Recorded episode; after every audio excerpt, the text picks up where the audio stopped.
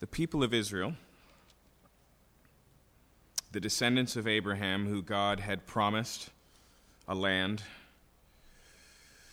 the people of Israel who were slaves in Egypt and have gone through this deliverance uh, where God has led them out by his mighty hand of Egypt, these same people, these ones who uh, encountered the living God at Mount Sinai and were given his covenant, and then watched as a generation older than them, the adults, their parents, refused to enter the land.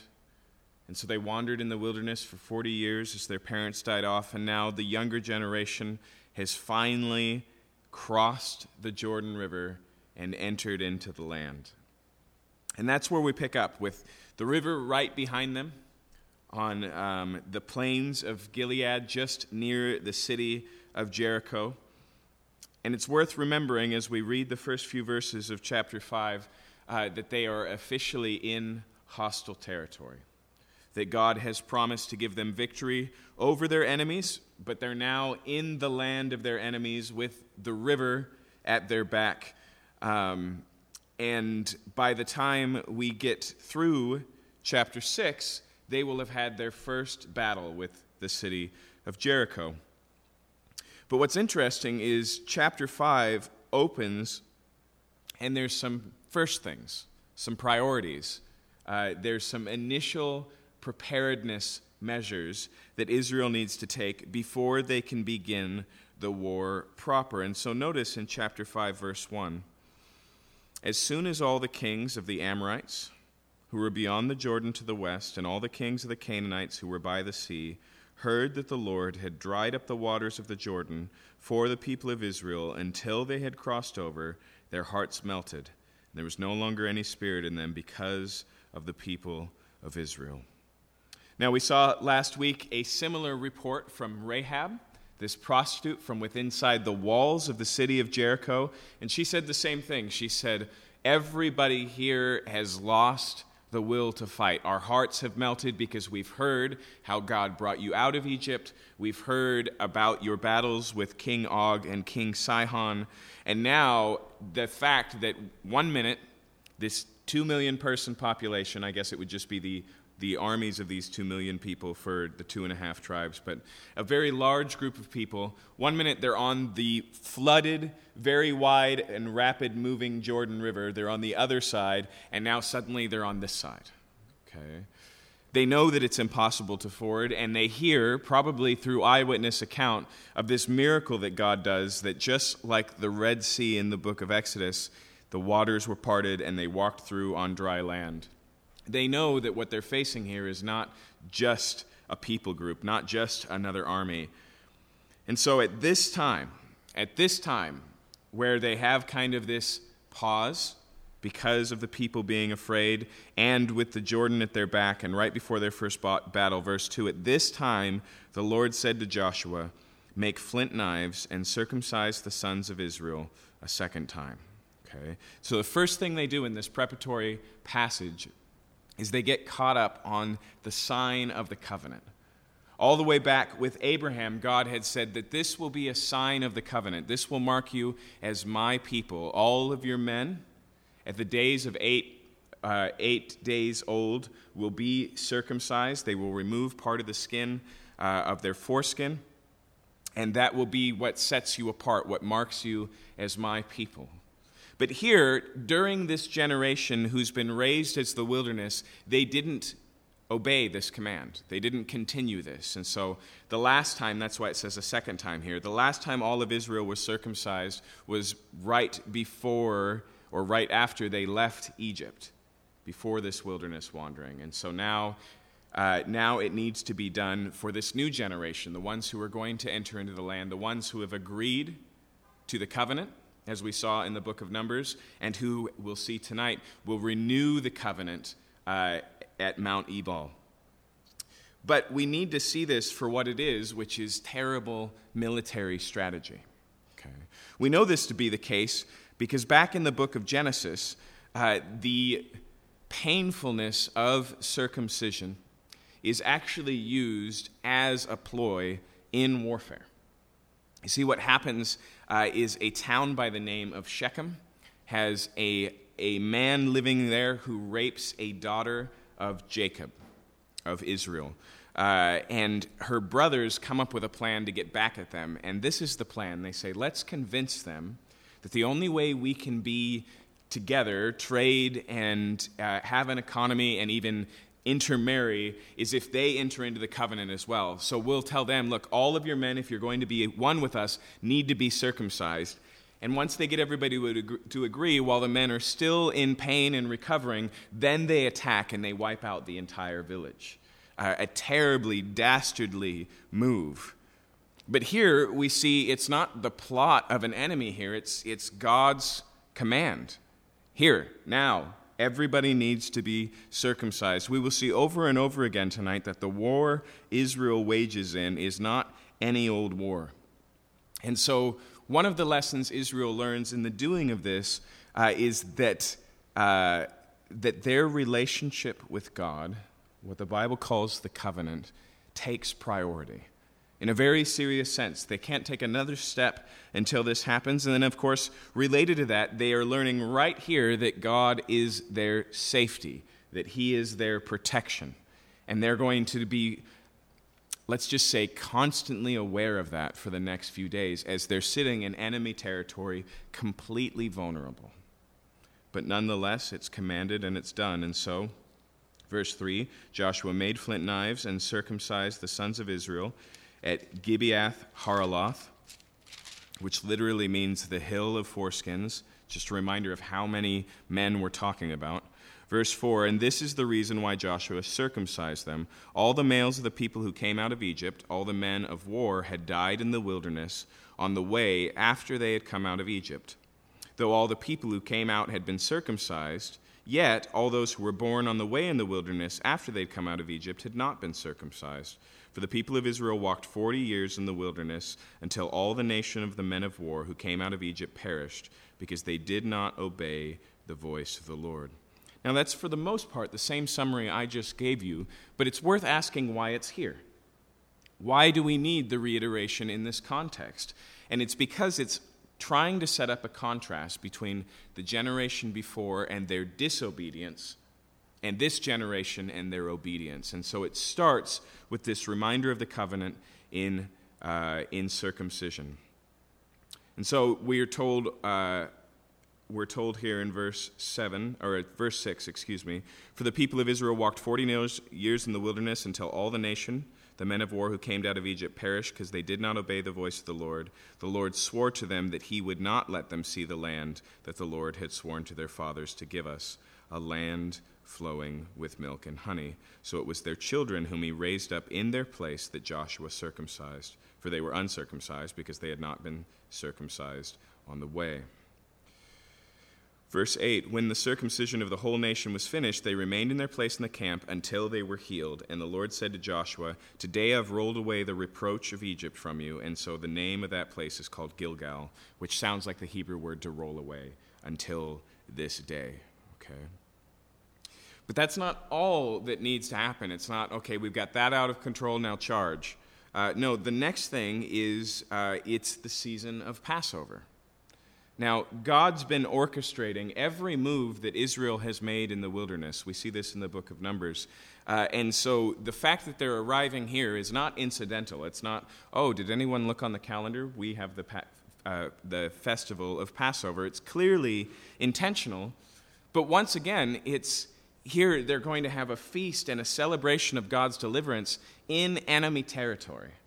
I don't know of a passage that better reflects the words of the psalmist in Psalm 23. You know, the Lord is my shepherd, that psalm. David says there that he makes me a table in the presence of my enemies. Okay? And so David envisions as if God lays out a banquet for him right behind enemy lines and he eats there and enjoys, and there's pleasure and safety despite the hostility around them. And that's very much what's going on here, but we also need to remember what it is that Passover represents. Okay, Passover is a remembrance, it's a celebration of God bringing the people out of Egypt. And so the way that it works is um, under Moses' leadership, Moses has constantly demanded that Pharaoh, the king of Egypt, release the Israelites. He refuses. God brings about plagues. And it comes to a head to one final plague, the death of the firstborn. But what God tells Israel here is that everybody needs to take a lamb for each household, kill it, put their blood on the doorpost of their house, and then they're to eat this meal in celebration. But the blood will be something that this angel of death passes over. That's where we get the name from. And so those houses will be spared. And so it's, it's, it's a couple of things. Um, what Israel celebrates in Passover is ultimately the Exodus as a whole. God's great miraculous bringing out of Egypt by his mighty hand. And so you can see why that's pertinent for them to celebrate, to meditate on, to remember here and now, okay?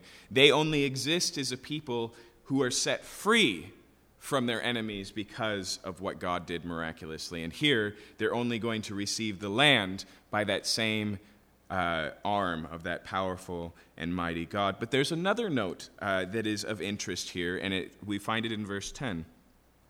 While the people of Israel were encamped at Gilgal, they kept the Passover on the 14th day of the month in the evening on the plains of Jericho.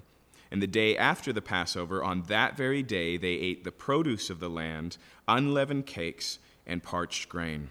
Okay? And so, in contrast, verse 12, the manna ceased that day after they ate of the produce of the land, and there was no longer any manna for the people of Israel. But they ate the fruit of the land of Canaan that year. And so, 40 years of wandering in the wilderness, God has miraculously provided for all of these people with manna from heaven. God just takes, uh, takes their need and meets it in this way that is clearly miraculous. But one of the things, especially in Deuteronomy, that's always celebrated about the land is that it's going to be a land of abundance. Okay? And so here, Passover, uh, throughout the book of Numbers, all the way back into Exodus, operates as a, a, pretty good benchmark of the calendar. It's the first month of the year on the 14th day. And so when we watch how time passes in the book of Numbers and in the book of Exodus, usually Passover helps us turn over the year. Okay? And so with this Passover, the 40th year of Israel's wandering comes to an official end, and their first year in the land begins, and they begin to eat of the land itself. Just obviously, they haven't planted and harvested anything, they're just gleaning from what's around them. And this miraculous provision comes to an end. Okay? And so we see in this not just a remembrance of where they've come from and God's provision, but also another hard transition from then to now, from wandering with your parents to entering into the promised land. Already here, they're tasting the first fruits of God's promises. Okay, so now we're ready to actually move into the land. And so, first they enter in miraculously with the parting of the waters. Then they all stop and all the males are circumcised. Then they celebrate the feast of Passover. And now it turns to uh, the battle. And for, for the most part, from chapter 6 all the way through chapter 12, we get the battle portion of the book of Joshua. Now, we generally think of it of a, as a book about fighting, but it's worth pointing out that's uh, five chapters of a 24 chapter book. There's a lot more to Joshua than just this, but of course, these are the, uh, the stories that we often are familiar with. Um, but notice how it initiates here in verse 13. When Joshua was by Jericho, he lifted up his eyes and looked, and behold, a man was standing before him with his drawn sword in his hand. And Joshua went to him and said to him, Are you for us or for our adversaries? Okay, so get the picture here. For some reason, Joshua is off by himself. He's probably up on a hillside looking over the valley of Jericho and at this big fortress city in the center of it and just thinking about what's to come. Maybe he's considering his strategy, but he's out there and he's personally, as the leader of Israel, he's on a scouting mission effectively. And suddenly he sees a man, a stranger, and the stranger has a drawn sword. Okay? And so that kind of brings him to attention. And the question he asks is Are you for us or against us? Are you with the people of Israel or are you one of our enemies? Okay? Now, listen to how this stranger responds in verse 14. And he said, No. Okay? He gives him a two multiple choice question Are you with us or against us? And the response is just no. The categories that Joshua presents do not apply to this particular stranger. And so notice how he continues to respond. He says, No, but I am the commander of the army of the Lord. Now, when we read the Bible in the Old Testament, it's originally written in Hebrew, and there's two different titles that are used for God, translated in English as Lord. Okay, there's Adonai, which can be used, it's just a term of respect, can be used of like, if you think of knights in shining, shining armor and they talk about my Lord, that would be Adonai. And then there's Yahweh, this special covenant name for the God of Israel that God gives Moses in Exodus chapter 6 the name of God, the covenant name, name of God. And that's also, most of the time, translated as Lord in our Bibles. The way you can tell the difference in most English Bibles is Adonai is always translated capital L, lowercase o r d. And Yahweh is translated capital L, capital O, capital R, capital D okay? They do that so we can know which Hebrew word lays behind it. So if you look at the text here, you'll see he says he's a commander of the army of the Lord, as in Jehovah, as in Yahweh, okay? Now, that's a little bit striking if you're Joshua, because you're pretty sure if you're Joshua, you're the commander of the Lord's armies, right? That's your whole position, that's your job description, God given. But here, most likely, uh, when this stranger says commander of the Lord's armies, he's not even talking about the people of Israel. One of the titles the Bible often uses uh, throughout the Old Testament for God is the Lord of hosts, or if you have a really old translation, Lord Sabaoth. Okay, uh, like the uh, "Mighty Fortress is Our God" hymn uses that title. But, the, excuse me, the Lord of hosts. The idea of hosts there is of armies okay? In fact, sometimes the best way to read it is Lord of heavenly hosts, in other words, of angelic armies, okay? Sometimes Lord of hosts seems to uh, reference the stars in the sky, which is another connection we find in the Old Testament between angels and stars. Um, but effectively, here, this man introduces himself as the general of that army of the angelic army, of the, of the supernatural army, of the spiritual army of God. That's why he doesn't fit into either category. It's still striking, though, right? This is God's angelic general. And when Joshua says, Are you for us or against us? Are you with us or not? He still says no. I think one of the significant things that we should understand from here is the question is never is, is God on our side? The question is always, are we on God's side? If we're going to talk about where allegiance is owed between these two people, it's one directional. And so it's effectively, let's get that straight out of the gate. And as we'll discover here, it's this commander of the Lord's armies who sets the agenda and the strategy for the battle that is to come. That's why he's here. Not to give his support to Joshua, but to give him marching orders. And that's very easily missed We'll see why in just a second, but let's finish his conversation here. So he responds in verse 14 No, but I'm the commander of the army of the Lord. Now I have come. Even that is so limited. Now I've come to do what? I'm here. That's all he says. I'm present. Now, notice how it continues here. Joshua fell on his face to the earth and worshiped and said to him, What does the Lord say to his servant? Right response. Joshua understands he's outranked in this situation. And he responds by falling on his face. He responds by worshiping and asking, What are your marching orders? Verse 15 The commander of the Lord's army said to Joshua, Take off your sandals from your feet, for the place where you're standing is holy. And Joshua did so. Okay? Now that probably sounds familiar. If you've read the books leading up to the book of Joshua, you know that this sounds incredibly like how Moses encounters God in the burning bush. In the same way, he's out alone in isolation and he comes upon something he doesn't understand. In particular, he sees a bush that's clearly on fire but not consumed in the fire. And so it's green and healthy and in bloom, and yet there's this flame coexisting in the, in the, in the bush. And so he says, I want a closer look. And as he comes closer, this voice speaks to him and he says, I am the Lord, the God of Abraham, Isaac, and Jacob. And then he gives him the same command Take off your shoes, for the place where you're standing is holy. Okay? What's the significance of taking off shoes, of this place being holy? It doesn't so much have to do with this particular parcel of land as it does with the active presence of God, right? God is present in the burning bush, speaking to Moses, and so the shoes come off. And in the same way here, God is present, and that makes effectively this a temple meeting. As Joshua is standing here, suddenly he needs to remove his shoes because he's in the presence of divinity. Kind of like a few generations ago, we'd say we should remove your hat in the presence of a lady, right? Okay? And so here he's told this, and that should start to make us wonder what's really going on here. Because this isn't your usual angelic appearance.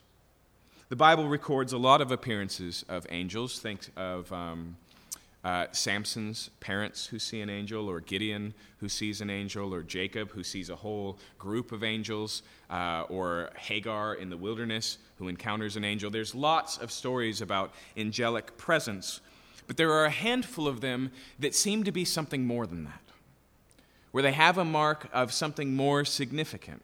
So, for example, we see that the way that Joshua responds to this person, this stranger, is to fall down before him in worship. Now, we have other occasions where angels on the, are on the scene and the same thing happens, but then something else happens. Take, for example, when John in the book of Revelation is giving being given a tour of the future with angelic tour guides. And at one point, he comes in contact with an angel that's so impressive and a vision that's so overwhelming, just like Joshua here, he falls down and begins to worship. And the angel, without missing a, missing a second, says, No, no, no, no, stand up. I'm a servant of God, just like you. The commander of the Lord's host here doesn't seem to have that problem, does he? He seems to take it. In fact, he presses it further and he says, You were in the presence of divinity. Take off your shoes. Okay. Some would suggest that what we have here is not just a representative of God, but God Himself in presence. Okay. Now, when we get to the New Testament, we can understand that because that's who Jesus is God come in the flesh. John's gospel, in his introduction, puts it this way In the beginning was the Word, and the Word was with God, and the Word was God. And so effectively, he says, In the beginning there was Jesus and God the Father. They are both God, but they were also together because they're both different, touching on this mysterious idea that the Bible presents that God is three in one Father, Son, and Holy Spirit. But later on in chapter, chapter 1, verse 18, he says, The Word became flesh and dwelt among us. And you keep reading, and clearly he's talking about Jesus. What I want to draw your attention to in John chapter 1 is what he calls Jesus there. In the beginning was the Word. Okay. He could have just said Jesus. Why does he say the Word? Because the Word becomes flesh, and that is what makes God knowable. In fact, he says, The Word has become flesh and dwelt among us. No one has ever seen God and lived, but he who's from the very bosom of the Father has come and made him known. And that verb there for made him known in the Greek is also a word term. It's he has exegeted him, he has preached him. He has proclaimed him, not just in the fact that Jesus taught people about God, but that his very person was the Word the manifestation of God. In other words, Jesus has always been the manifestation of God. And so maybe what we have here is a pre incarnate appearance of Jesus himself. And there's a whole class of passages like this in the Old Testament that seem to fit this idea, and most of them refer to this title, the angel of the Lord. Okay? Now, we could talk about all sorts of angels being the Lord's angels. But this one particular title, the angel of the Lord, it always has these above and beyond circumstances like we're reading here. Okay? But either way, what we see very clearly is an, a final lesson that Joshua needs to learn, which is a reminder that this is God's battle. Okay? That is so important for us today reading the book of Joshua because we can get very uncomfortable with the warfare. We see these battles. We see what some commentators call a holy war. We recognize that Israel has, uh, uh, outsiders to this land, and they come in and they conquer it. And we go, that doesn't sound right. And we're aware, even of today, of the ability people have to fight wars in the name of God, and it makes us rightly uncomfortable. But one of the things you'll see as you study the book of Joshua is that it is so different than these things.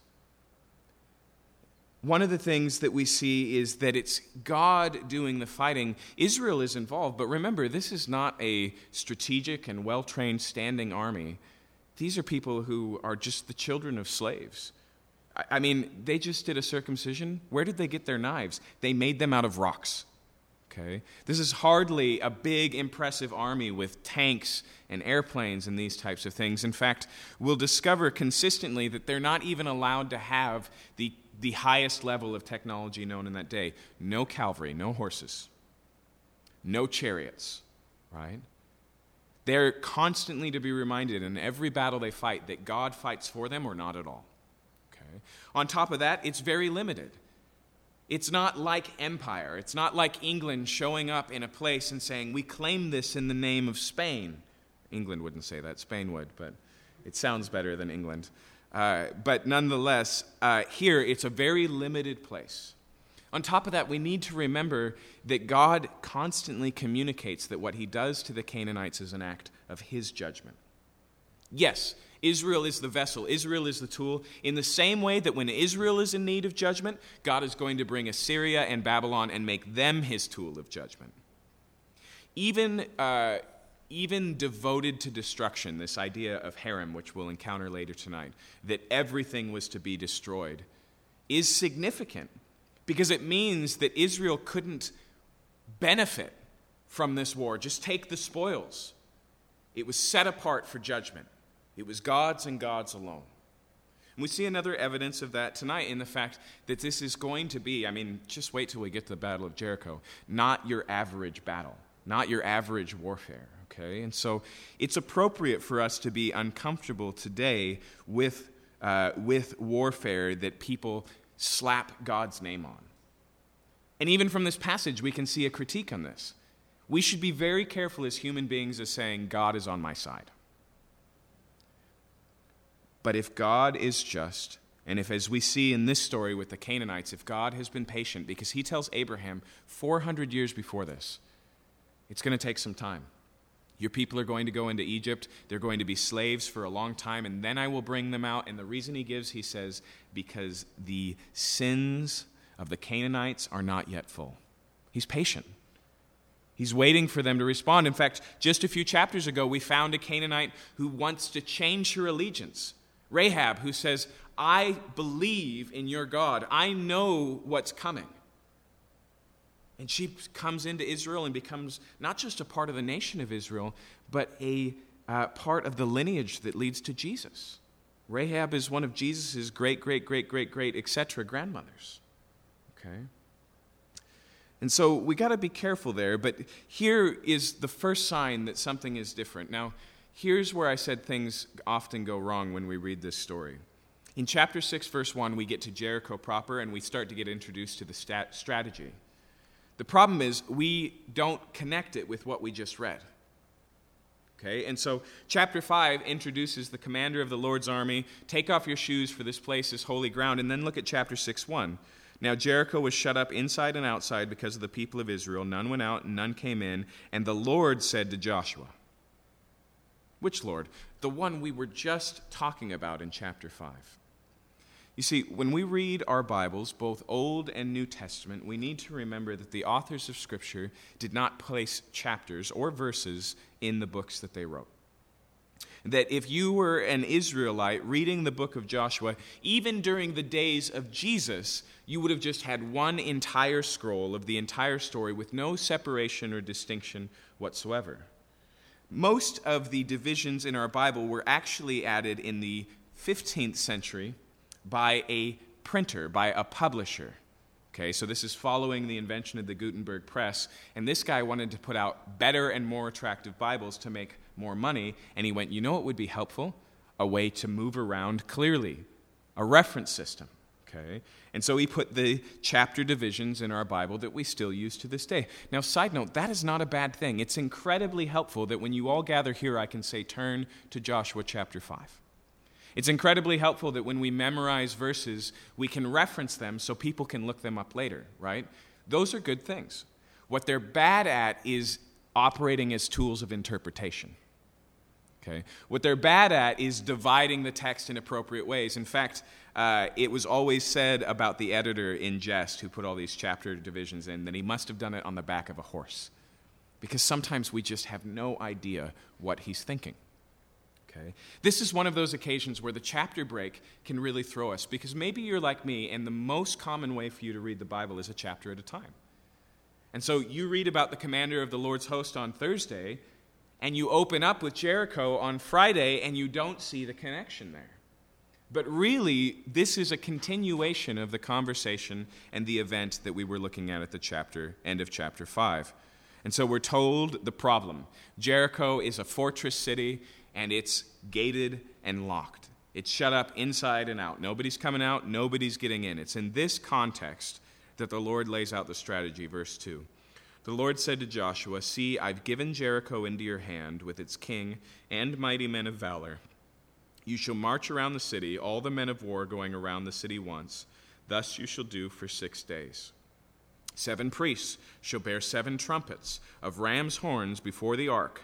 On the seventh day you shall march around the city seven times, and the priests shall blow the trumpets. And when they make a long blast with the ram's horn, when you hear the sound of the trumpet, then all the people shall shout with a great shout, and the wall of the city will fall down flat, and the people shall go up, everyone straight before him. So, this is the strategy that's laid out. This is the plan. He says, What I want you to do is I want you to gather the army of Israel, and I want you to gather seven priests with trumpets, and then those who carry the ark, and they're going to parade around the city once every day, as we'll find, about, find out in a second, in total silence except for the blowing of trumpets. And then on the seventh day, take seven laps, and then they'll blow the trumpets one last time, and everybody in the army will shout, and then this walled fortress is just going to collapse. It's just going to fall down, okay? Already, we should recognize that this is different than other things, okay? When Israel stood between a proverbial rock and a hard place. The rock being the Red Sea, and the hard place being a quickly and very angrily pursuing Pharaoh with all of his chariots. God gives a similar plan. He says, Moses, stand still and see the salvation of God. And then he says, I want you to hold out your staff, and that's when the waters are parted, right? It's different, it's unique. But more than that, this one is especially odd. Just consider a couple of things. Okay, first off, we don't know how close this is to the 14th of Nisan, the celebration of Passover. But if this is the 15th of Nisan through the rest of the week, if the seven days of this war follow directly the festival of Passover, which is a natural way to read this, they're still in the middle of a festival, the festival of unleavened bread, which follows for exactly a week following Passover. Okay? Second thing that's very weird about this is remember that Israel has a very strict Sabbath law. Right? On the Sabbath, they are to do no work. Okay? They're to limit how far they travel. They're to just rest. Their entire households have the day off, which was unique in the ancient world. But consider it here, okay? If the seventh day of battle here is the Sabbath, they do seven times as much work. And even if it's not, it's still a seven day week. So one of these days that they go on their march, they go more than a Sabbath's journey walking around this city. It, it's out of tune with everything they know. In the book of Numbers, they're told to make horns out of silver specifically for warfare. But the horns they use here are ram's horns. They're told, give them the shofar, give them the ram's horns. This is what they'll use. What's going on here?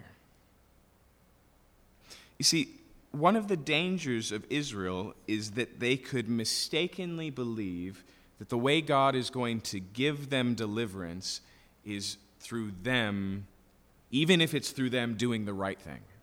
even if God's just laid it out and they're just walking through the motions.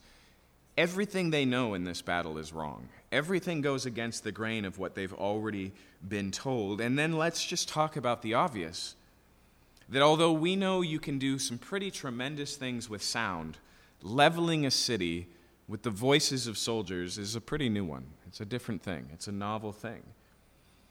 Imagine what it's like to be one of Israel's soldiers. And every day you just take a lap in silence around the city. You do it on the first day, and then on the second day.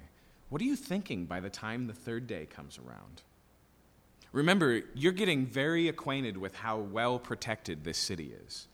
And I'm just going to assume we don't have any reason to believe that Jericho takes out any sort of hostility on Israel. They probably walk around the city at a good enough distance that they're outside of the range of the bow, for example. But nonetheless, do you think they have an audience? Absolutely. Right? Every day they're getting so acquainted with the armies of Jericho, they're probably recognizing faces by day five. Right? Oh, look, he's brought his whole family out. I can see the resemblance. Right? And then on the seventh day, they're going to take seven laps, and then at the sound of a trumpet, they're supposed to shout. And what is that shout? It's not like the yell when you return a really fast tennis serve, right? It's not just an ounce of power. They're not psyching themselves up, it's celebratory. There's another occasion later in the, um, in the book of 1 Samuel where Israel goes to war. And God says, As soon as you camp in front of the people, I expect you to have a worship concert, and I want you to praise me for the victory I've already given you. Imagine what that's like. Here, you're in the middle of music and you're trying to sing in victory when you can see the enemy on the other end of the valley. Okay? These are tangible object lessons. They're opportunities for faith, and they're reminders hey, I'm going to do this, not you. And so it's set up here. The plan is given. In verse 8, just as Joshua had commanded the people, the seven priests, bearing the seven trumpets of ram's horns before the Lord, went forward, blowing the trumpet with the ark of the covenant, and the Lord following them. The armed men were walking before the priests, who were blowing the trumpets, and the rear guard was walking after the ark while the trumpets blew continuously. But Joshua commanded the people, You shall not shout or make your voice heard, neither shall any word go out of your mouth until the day I tell you to shout, and then you shall shout. So he caused the ark to circle the city, going about it once, and they came into the camp and spent the night in the camp. Now, the other way we should probably think about this for a minute is what it's like for the inhabitants of Jericho. And honestly, it's hard to guess. It would be appropriate, I think, to see them as like the, the French soldiers in Monty Python and the Holy Grail, that this is just a big joke to them, that it's just a mockery, and it, the whole thing just seems silly to them. But I imagine because of Israel's reputation, there's a good deal of intrepidation and intimidation here. They don't know the strategy, right? They don't know there's a day seven. Israel just shows up and takes a lap and goes home. And then another day, and then another, and then on the seventh day, everybody can see that they're still walking. You know, I, I don't know what it would have been like, but what I want to drive home is that it's not like anything they would have known. It's not like anything we would have known. The thing is, in the last moments of the warriors of Jericho's life, they are fully acquainted with the fact that they are fighting not against normal human beings here. They had heard of the God of Israel, and their hearts melted like wax. I also think there's one other way we should think about this, okay? Because with Rahab, Rahab turns around and goes in another direction. Now, we'll find out later that God has hardened the hearts of the Canaanites. That's not going to happen. But it doesn't change the fact that here, for seven days, nothing happens. And that's seven days more of God's patience with Jericho. And so, they march around it, they come home. Then, verse 12.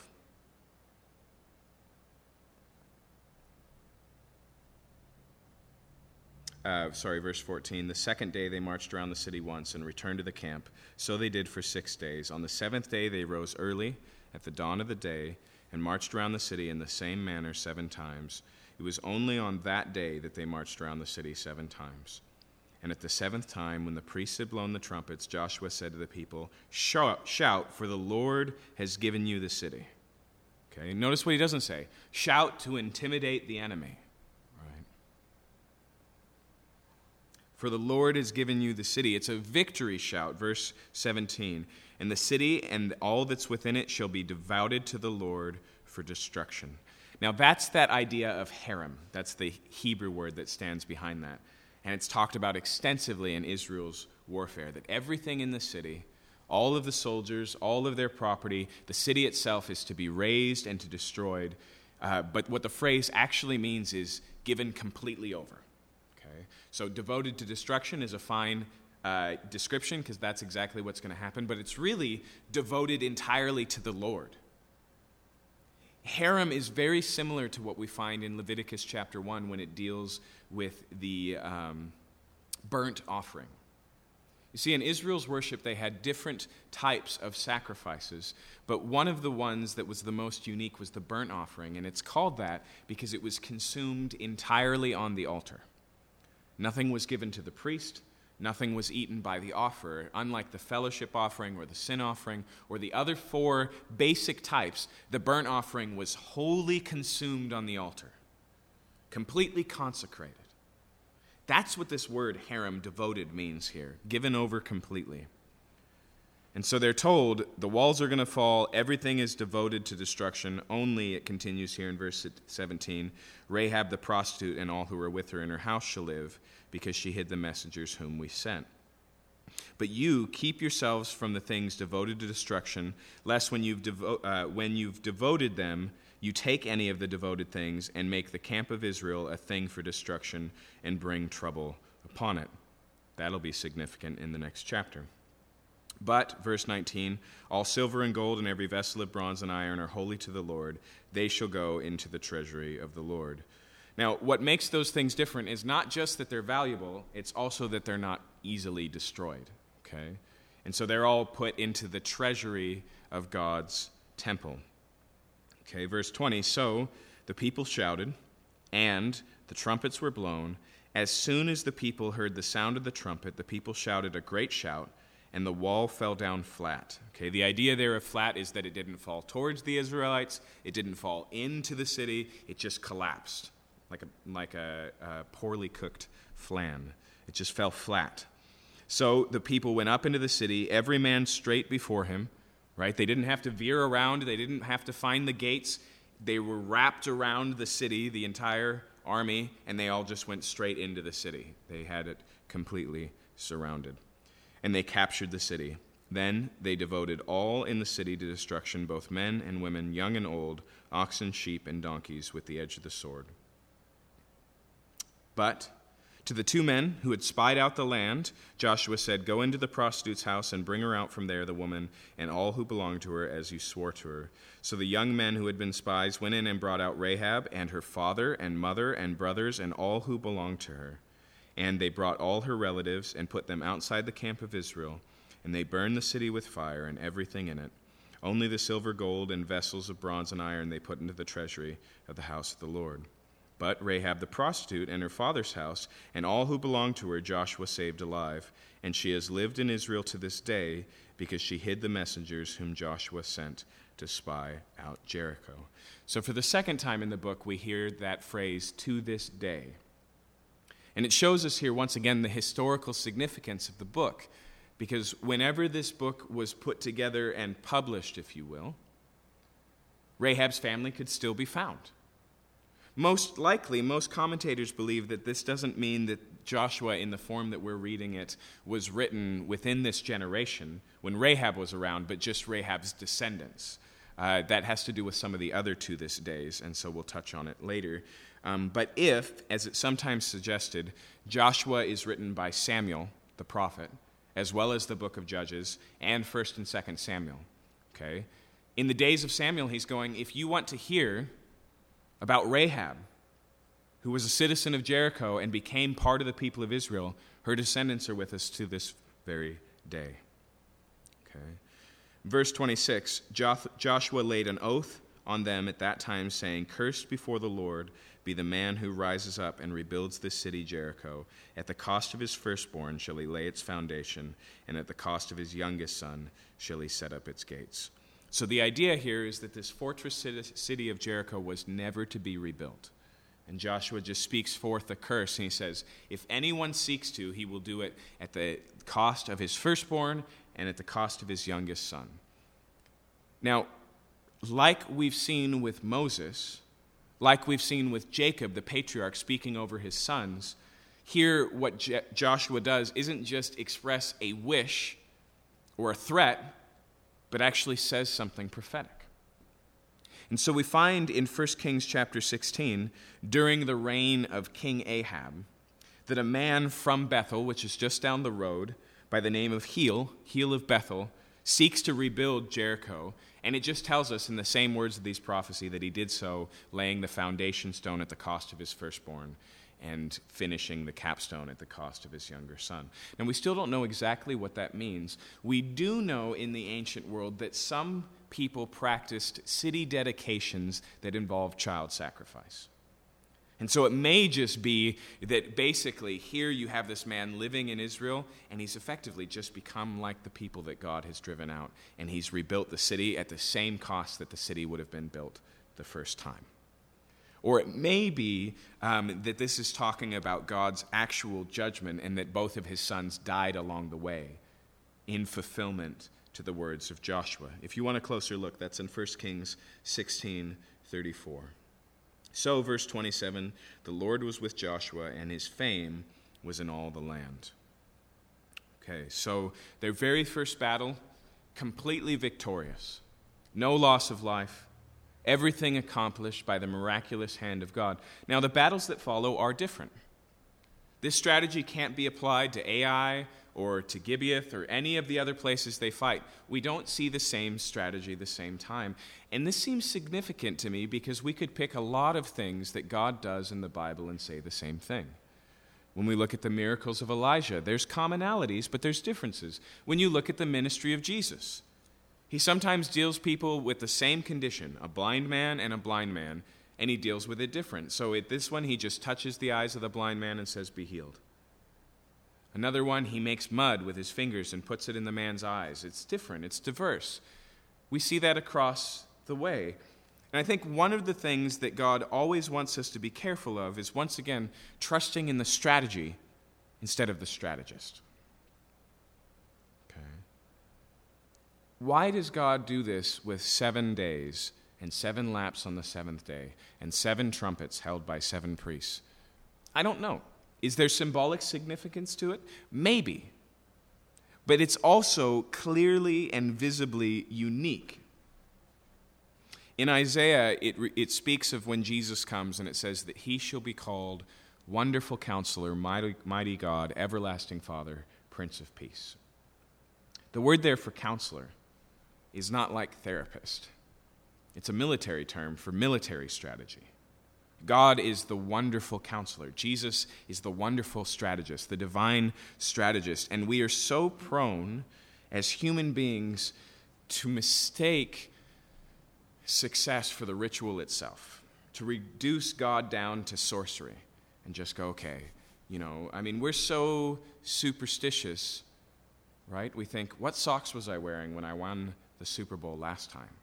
And now those are my lucky socks right? That's who we are as human beings. And so God constantly changes things up, even with the battles of Israel, so they, they do not forget that the power is not in the tool or in the plan, but in the God who brings them victory. I think that's important for us to remember because sometimes God does significant things in our life. Things that are just so visibly and tangibly Him. He speaks to us, and we know that He's spoken to us because it's so unique. And sometimes that becomes our new method of discerning God's will. And we go, okay, where was I last time? What was I doing? How did I pray last time? God always works diversely in our life. And so we always need to be open handed in his leadership in the way that He works and His plans. I was speaking with a friend this week, and he's facing some hard things. God was really moving, there was a plan in place, things were really exciting, and now it's all crumbled apart. And to be really honest, it's not his fault. It's circumstances outside of his control and um, the behavior of others that have just hindered this moving forward, even though the prospects were really good and exciting, even though it seemed like what he was designed for and it was satisfying to him. And so I was talking to him about what's next, because all he sees right now is a closed door and no open door. And he said, There's just no way I can guess this happening that doesn't feel like a step backwards, like a setback. And he said, Every time I've ever been led by God, I've just done what was right in front of me. I've never had to take a leap out into the dark and just see what happens. And I said, Maybe that's intentional. Maybe here God wants to broaden you out and do something new. That's how it's going to be with the people of Israel over the course of their history. Same God, the God who never changes, the one who's the same yesterday, today, and forever, who all honors and values his word.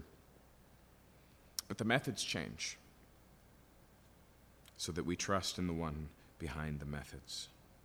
So, their first battle against Jericho, this is right in the center of the land of Israel. What we're going to see is the, the general strategy of warfare here is uh, like the, the idiomatic saying we have divide and conquer. They just cut right through the middle of the land, breaking the back of all of the allegiance of these Canaanites, and then they work north and then they work south. So Jericho's the first city, and then the next one is Ai, which is deeper into the land beyond Jericho, further to the west.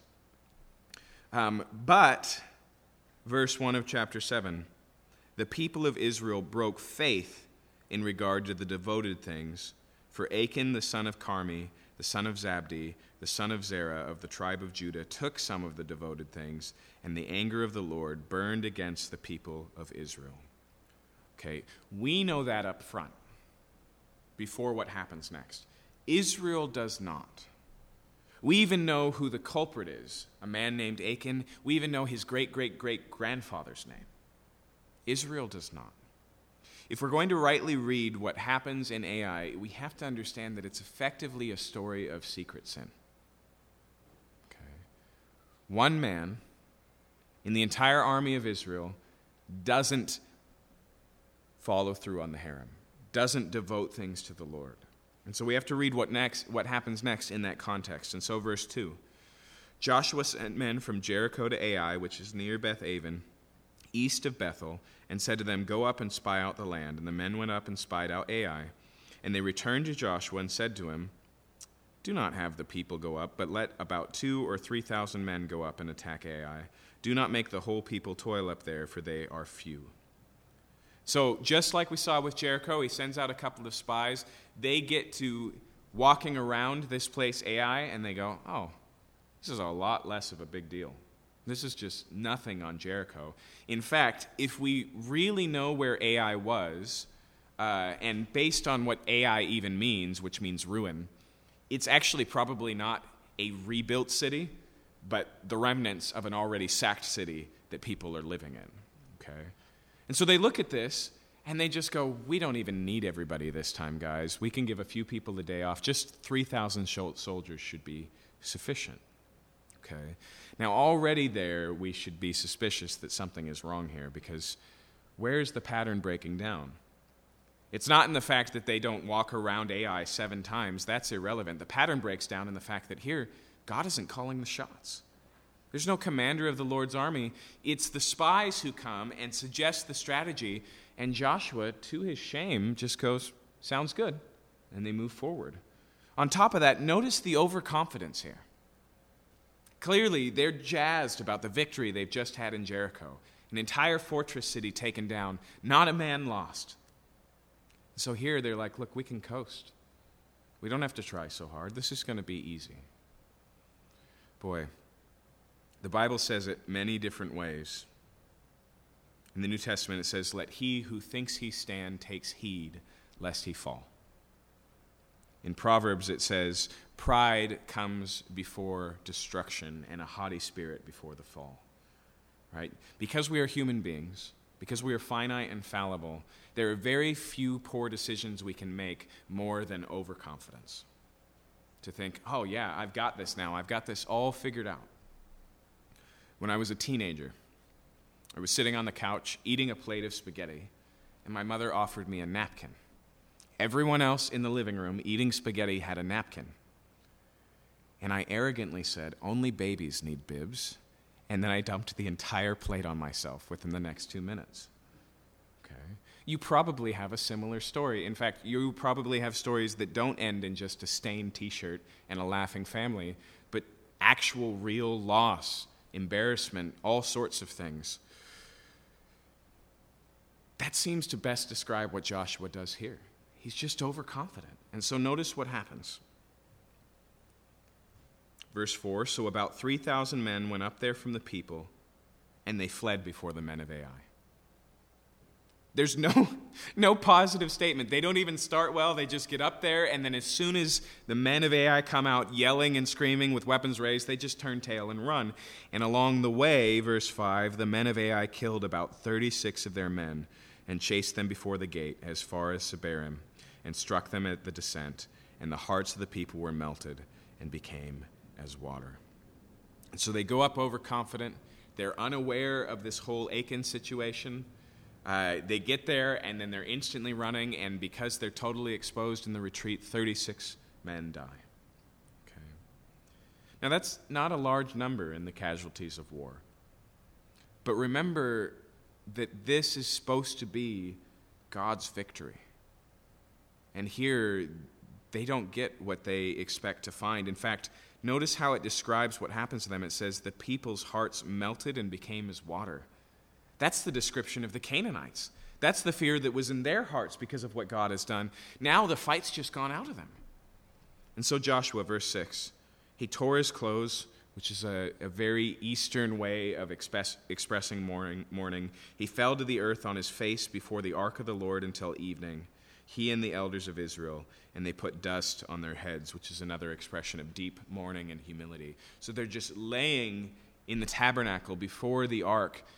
And then he begins to pray. Verse 7 Joshua said, Alas, O Lord God, why have you brought this people over the Jordan at all to give us into the hands of the Amorites to destroy us?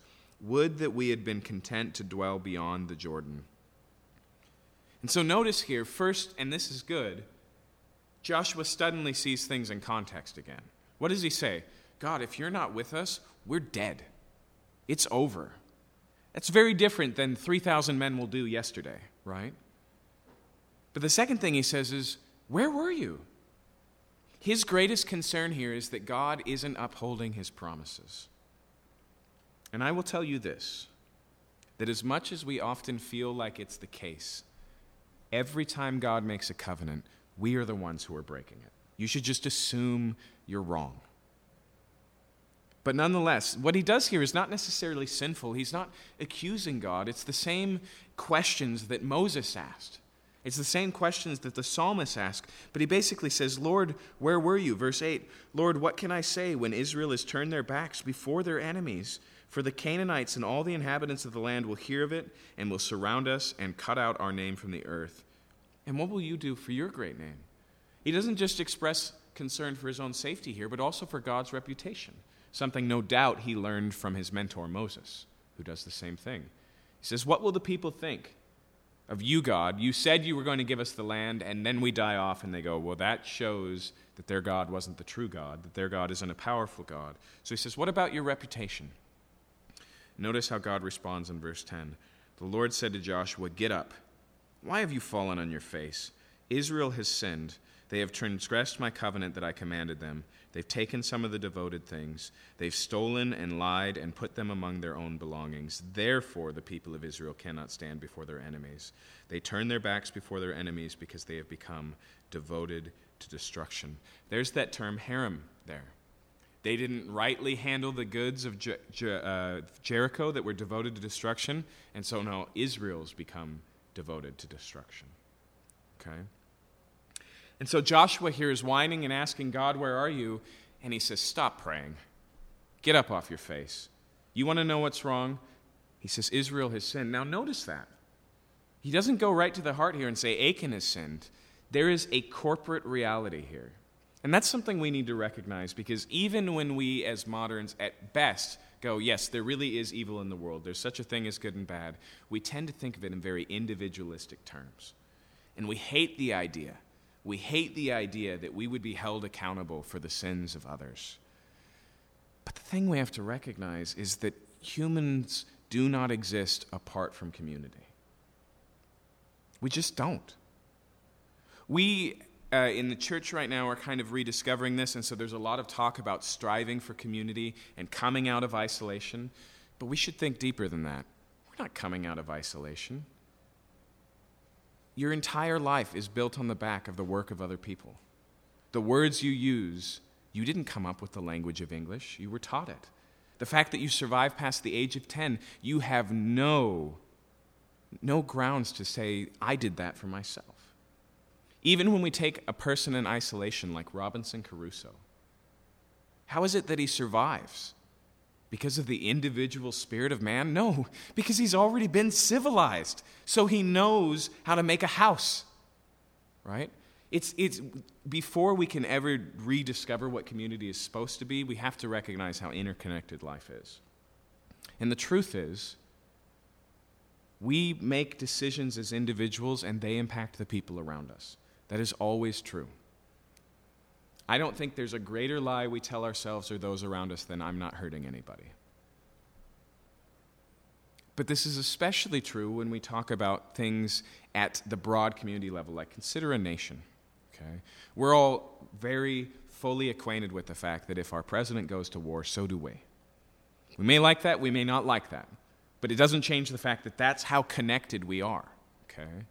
And as much as we might like to distance ourselves from particular leaders, and whether we say, not my president this time around or last time around, he's still your president. And his decisions will absolutely impact your life. And here it's a little bit different. Achan's not Joshua. He's not a leader leading the people astray. He's just one guy who does something quietly and alone without anybody knowing that he's convinced he got away with. But it leads here to the death of 36 people. That's important to keep in mind because the consequence here is going to be severe. But if you forget the cost of life, it's going to seem like an overreaction. Okay. And so here he just says Israel has sinned. It's singular, it's corporate, it's individual, it's community, it's all together, um, even though it's one person. And so he says, uh, that's why you couldn't stand before your enemies. Now, notice that. Here, basically, this sin in the camp has broken down a semi unrelated issue. It's not just that Achan is now having nightmares or a guilt complex there's actual broader consequences here. And that's another thing that we don't always recognize about sin. So here we've got, we've got a people in covenant with God, very clear and unique circumstances, and that always needs to be kept in mind, right? If one of you has stolen something and, hi- and are hiding it under your pillow, it may not be costing soldiers' lives on the front lines of Afghanistan. That's not what I'm saying tonight. But I think we will be surprised to find how often, if we could see the big picture, how often the things we think are hidden and harmless are not hidden and are not harmless. I'll give you just one illustration, and it's only suggestive. But I've always thought it's interesting that when Abraham uh, finds himself with a famine in the land of Israel, and he goes first to Egypt and then to the Philistines to get food, and both times he comes up with the same idea. He says, Okay, Sarah, I know you're tremendously beautiful. And so the rulers of these places, they're going to go, You know what? I'd like her as a wife. Her husband's in the way. They're going to just take out, my, take out uh, me, and, and that's it for me. So just do me this one favor tell everybody we're only brother and sister. Okay? Now, that's not only horrible in terms of the fact that it doesn't do anything for Sarah right? Is she any less at risk? Is their marriage any less at risk? No, it's just about his own skin. But more important, don't forget the promises that God has made Abraham.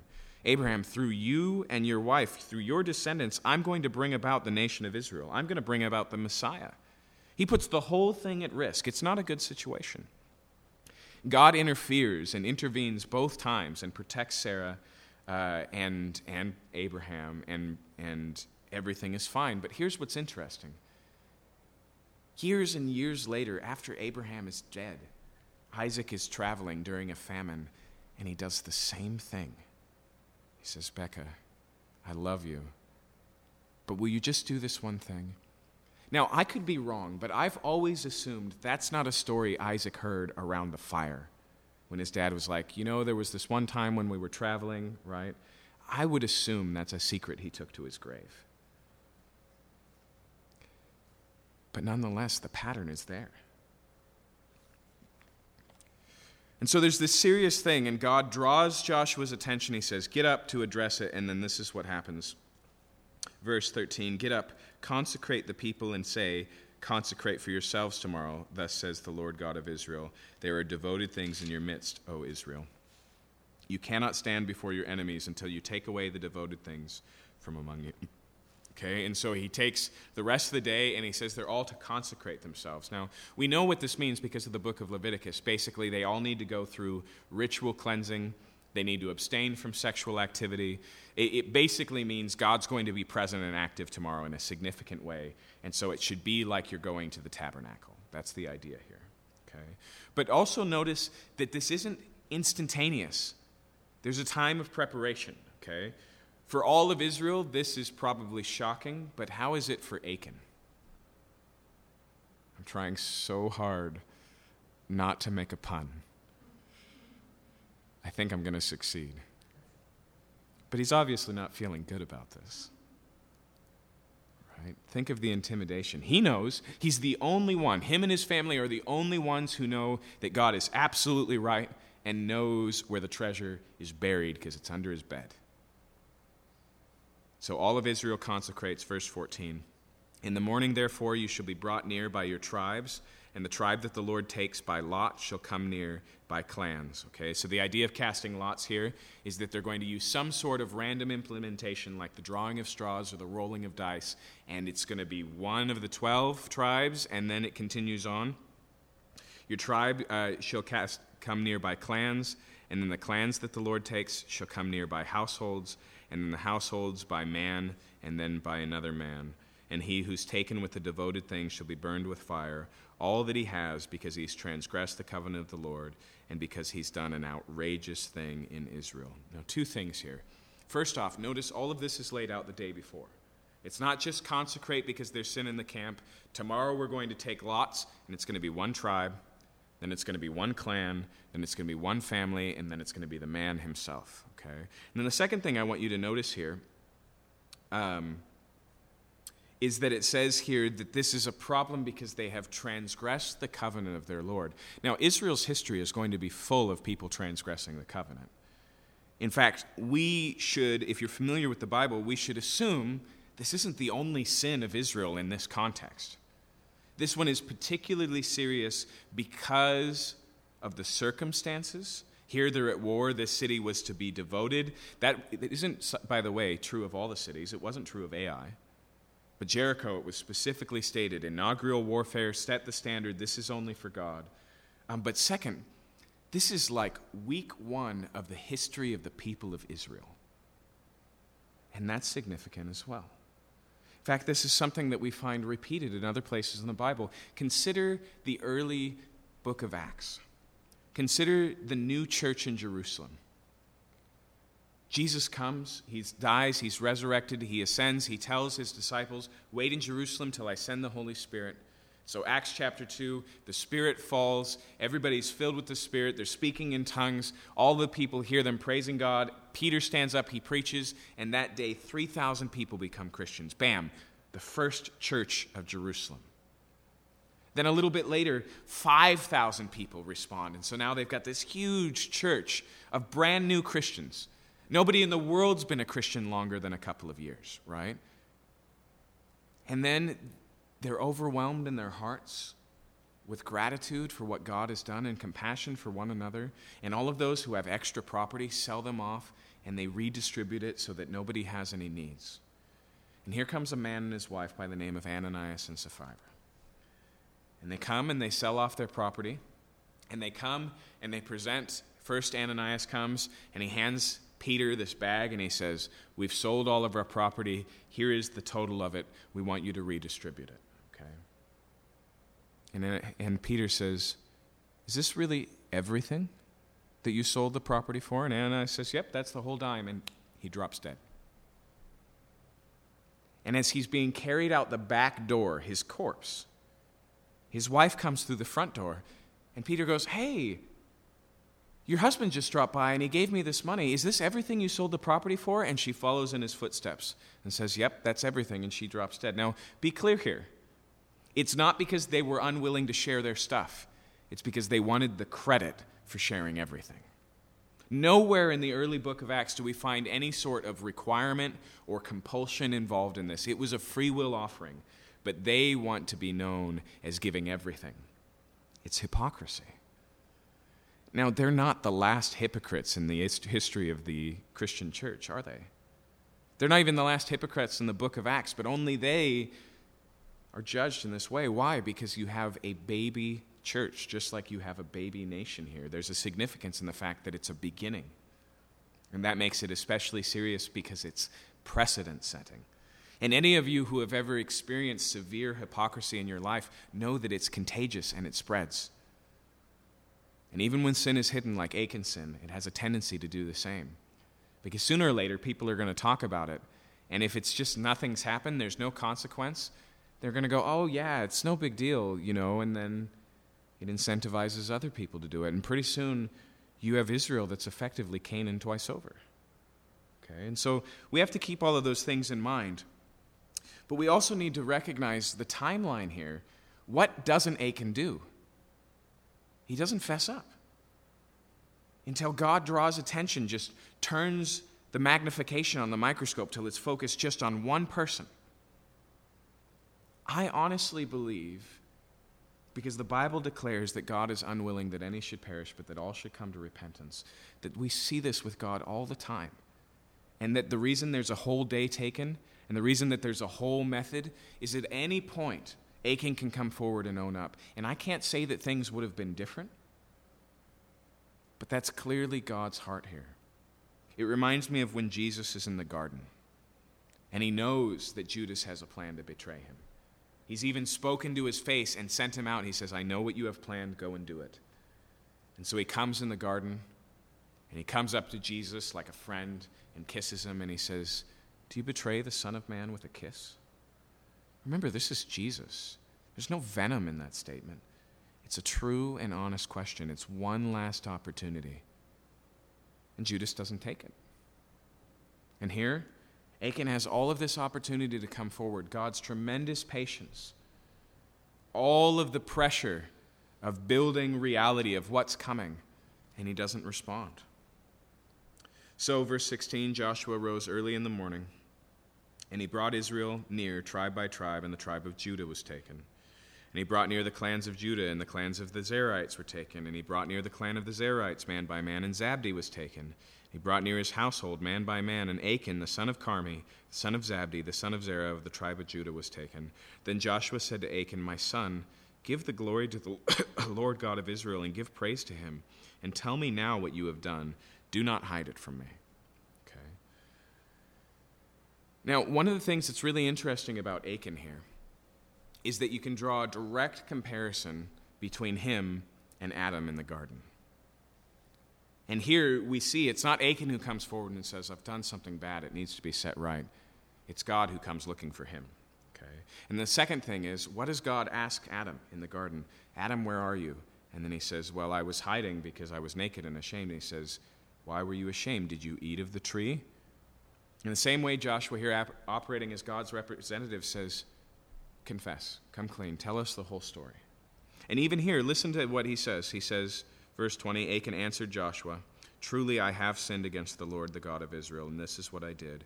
When I saw among the spoil a beautiful cloak from Shinar, 200 shekels of silver, and a bar of gold weighing 50 shekels, I coveted them, and I took them. And see, they are hidden in the earth inside my tent, with the silver underneath. So notice here he says, I saw, I desired, and I took. Interestingly enough, those are the same words that are used for Eve in the Garden of Eden. She saw that the tree was desirable and beautiful. She took the fruit and she ate it. And so here we are in kind of a new garden in humanity 2.0 in Israel, and we find sin in the same place, playing out in the same way, plaguing the same people. Okay. Now, notice he tells them where it's buried, and notice what happens in verse 22. So Joshua sent messengers, and they ran to the tent, and behold, it was hidden in the tent with the silver underneath. Why do they have to go looking? I was thinking about this, and I realized that sometimes, sometimes people confess to things for bad reasons to cover up for someone else, to handle other things. And it's just intriguing to me here that Israel does their due diligence. It's not just a confession, it's also the evidence. Okay?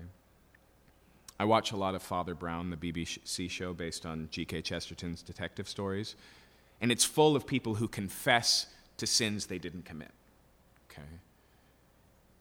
In Israel, that's not enough. They go looking for the evidence, but they find it just as it's so. And so, verse 23 they took them out of the tent and brought them to Joshua and to all the people of Israel. They laid them down before the Lord. And Joshua said, or Joshua and all of Israel with him took Achan the son of Zerah, and the silver and the cloak and the bar of gold, and his sons and daughters, and his oxen and his donkeys, and his sheep and his tent, and all that he had. They brought them up to the valley of Achor. And Joshua said, Why did you bring trouble on us? The Lord brings trouble on you today. And all of Israel stoned him with stones. They burned them with fire and stoned them with stones, and they raised over him a great heap of stones that remains to this day. Then the Lord turned from his burning anger. Therefore, to this day, the name of that place is called the Valley of Achor.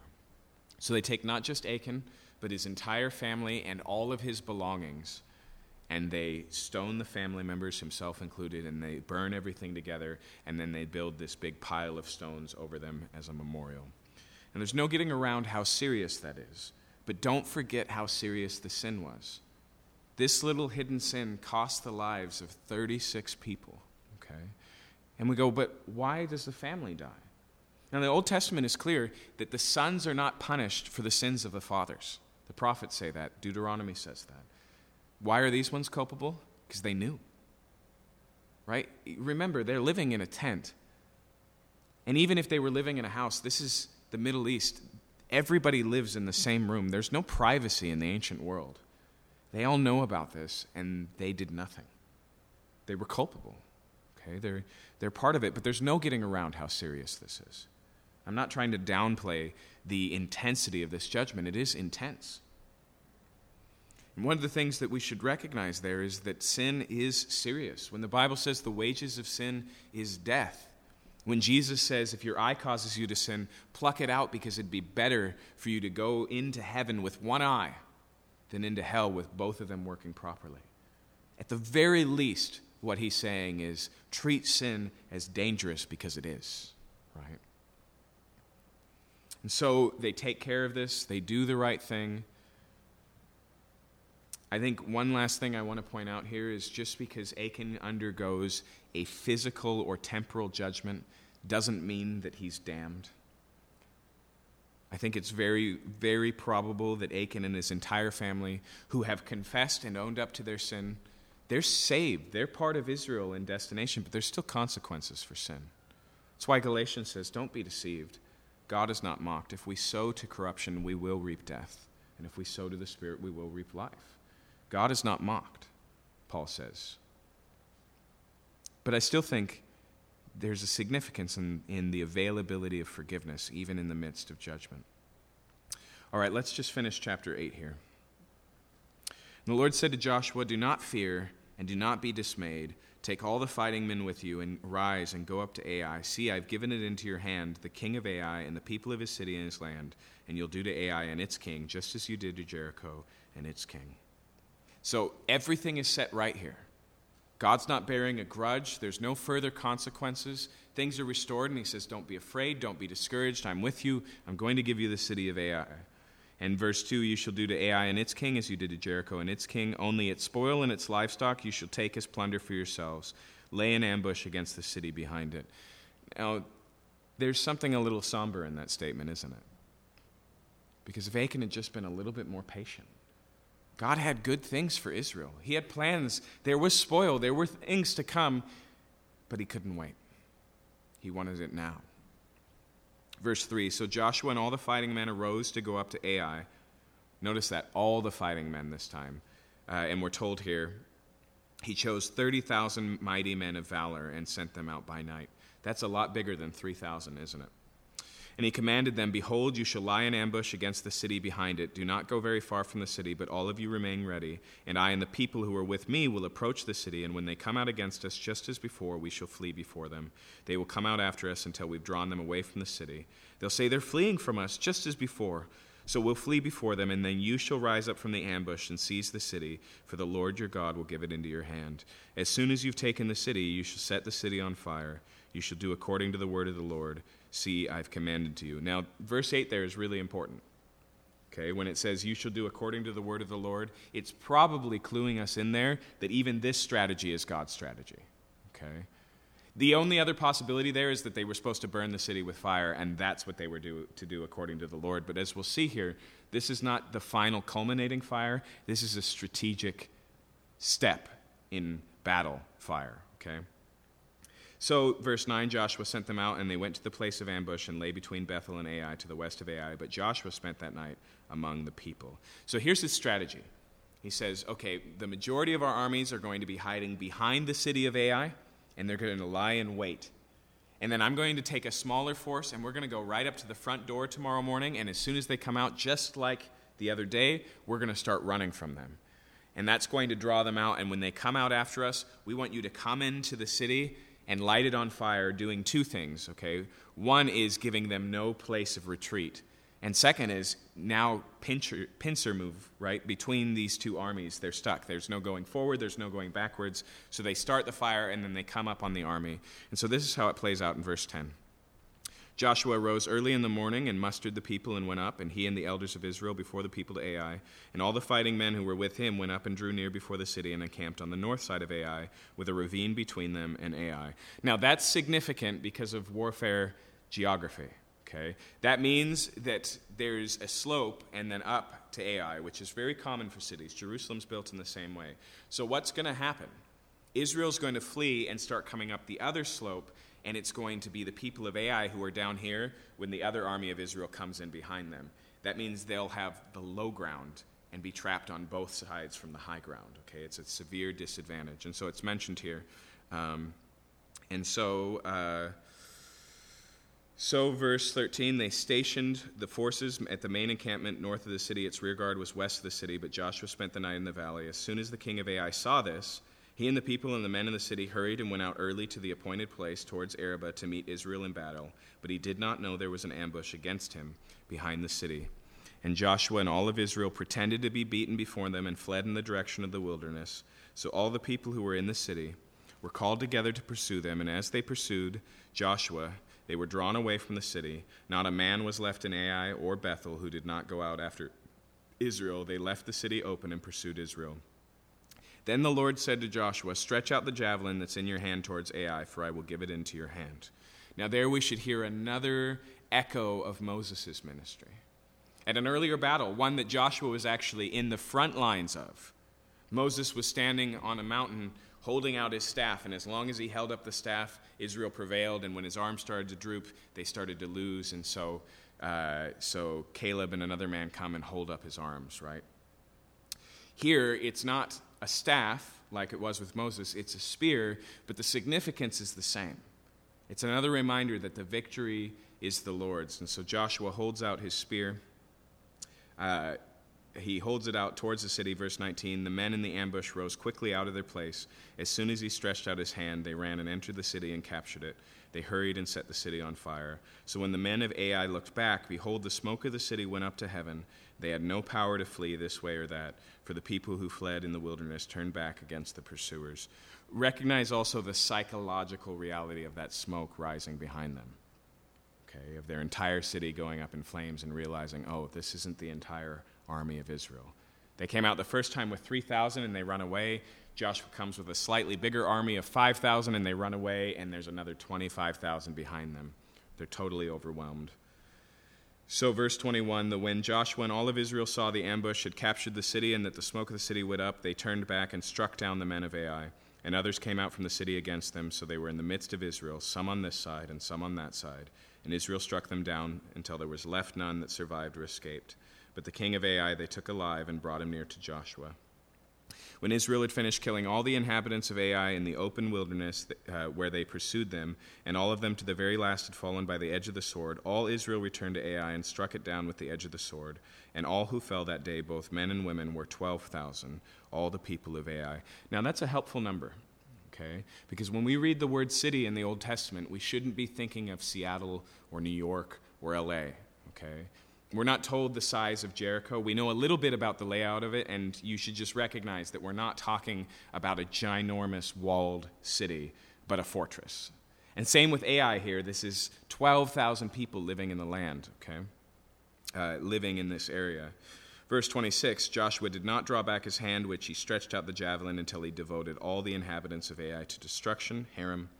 Only the livestock and the spoil of that city of Israel was took, their, uh, took as their plunder according to the word of the Lord that he commanded Joshua. So Joshua burned Ai and made it forever a heap of ruins, as it is to this day. And he hanged the king of Ai on a tree until evening and at sunset, Joshua commanded, and they took his body down from the tree, and threw it at the entrance of the gate of the city, and raised over it a great heap of stones, which stands there to this day.